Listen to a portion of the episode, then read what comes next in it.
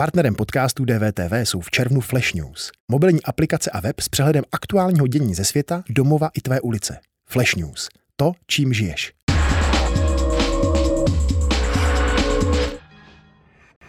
Na hraně. Básnická sbírka 21-leté studentky literatury vznikla během pobytu na psychiatrii. Její název odkazuje mimo jiné k diagnóze hraniční poruše osobnosti. Jak těžké je hledat cílu k životu a jak důležité je o bolestech duše mluvit nahlas. Autorka knihy Na hraně, studentka literatury a taky modelka Baděla Diaby přijala pozvání do DVTV. Dobrý den. Děkuji, dobrý den. O tom, že jste takzvaná hraničářka, jste se dozvěděla až letos. S psychiatrickými problémy jste se ale potýkala delší dobu.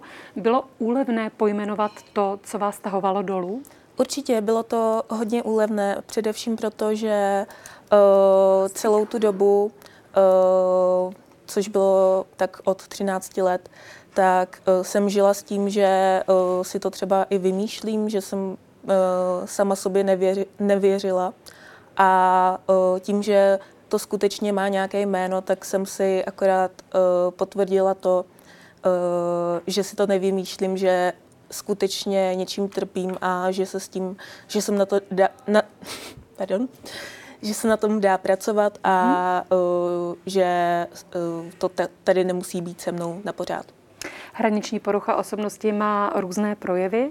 V přípravě jsem také četla, že to není nemoc v pravém slova smyslu, ale že někdy je to vnímáno jako spíše povahový typ člověka. Moje otázka je, jestli skutečně to tak je a co třeba vy byste chtěla, aby lidé o této poruše věděli. Ono to pak může pomoci v mhm. komunikaci.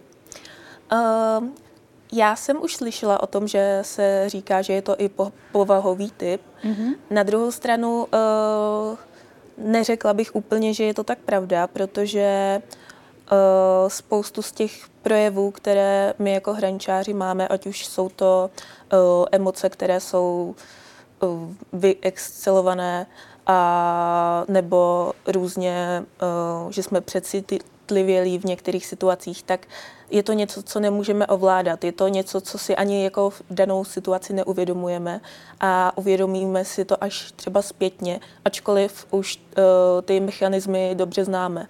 Takže bych to nenazvala povahovou nějakou vlastností, ale spíš uh, vyloženě nemocí uh, v tom smyslu, že s tím nemůžeme opravdu nějak hýbat. Ono vlastně i to spochybňování, nebo to, že si člověk neuvědomuje v tu chvíli, že třeba spochybňuje sám sebe, právě ty povahové rysy, které, kdyby to byl povahový rys, tak se s tím dá nějak pracovat a člověk si to uvědomuje. Mm-hmm. Ale u tohohle to prostě možné není. Jak se to projevovalo u vás? Tak uh, u mě to začalo v těch 13 letech, kdy uh, se klasicky dostavila deprese a uh, různé úzkosti. Uh, pamatuji si, že jsem uh, v jednu dobu nedokázala ani pomalu víc spokoje na tož uh, zbytu a strašně jsem se stranila lidí. Jednak protože uh, jsem byla vždycky tak nějak odsuzovaná společností a druhá i proto, že jsem vlastně uh, nabila dojmu, že jsem v té společnosti tak nějak zbytečná. A uh, tady tohle všechno se tak nějak uh, nakumulovalo a uh, já jsem se pak rozhodla, že um, v takovém světě jako žít nechci a uh, že buď teda radši jako nevídu v spokoje, nebo teda žít v tom světě jako nebudu. No. Tohle jsou pocity jiné hraničářky Petry. Napadá mě označení hraničářka, nevnímáte to jako hanlivé nebo něco, co vlastně vám třeba úplně nesedí? Já většinou říkám, že mám hraniční poruchu osobnosti, mm-hmm. ale že nejsem hraničář.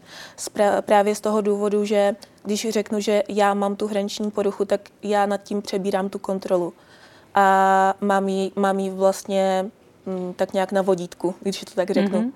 A být hraničářem. Tady je Martin Veselovský. Chci vám poděkovat, že posloucháte naše rozhovory. Jestli chcete slyšet celý podcast, najdete ho na webu dvtv.cz. Tam nás můžete i podpořit a stát se členy DVTV Extra.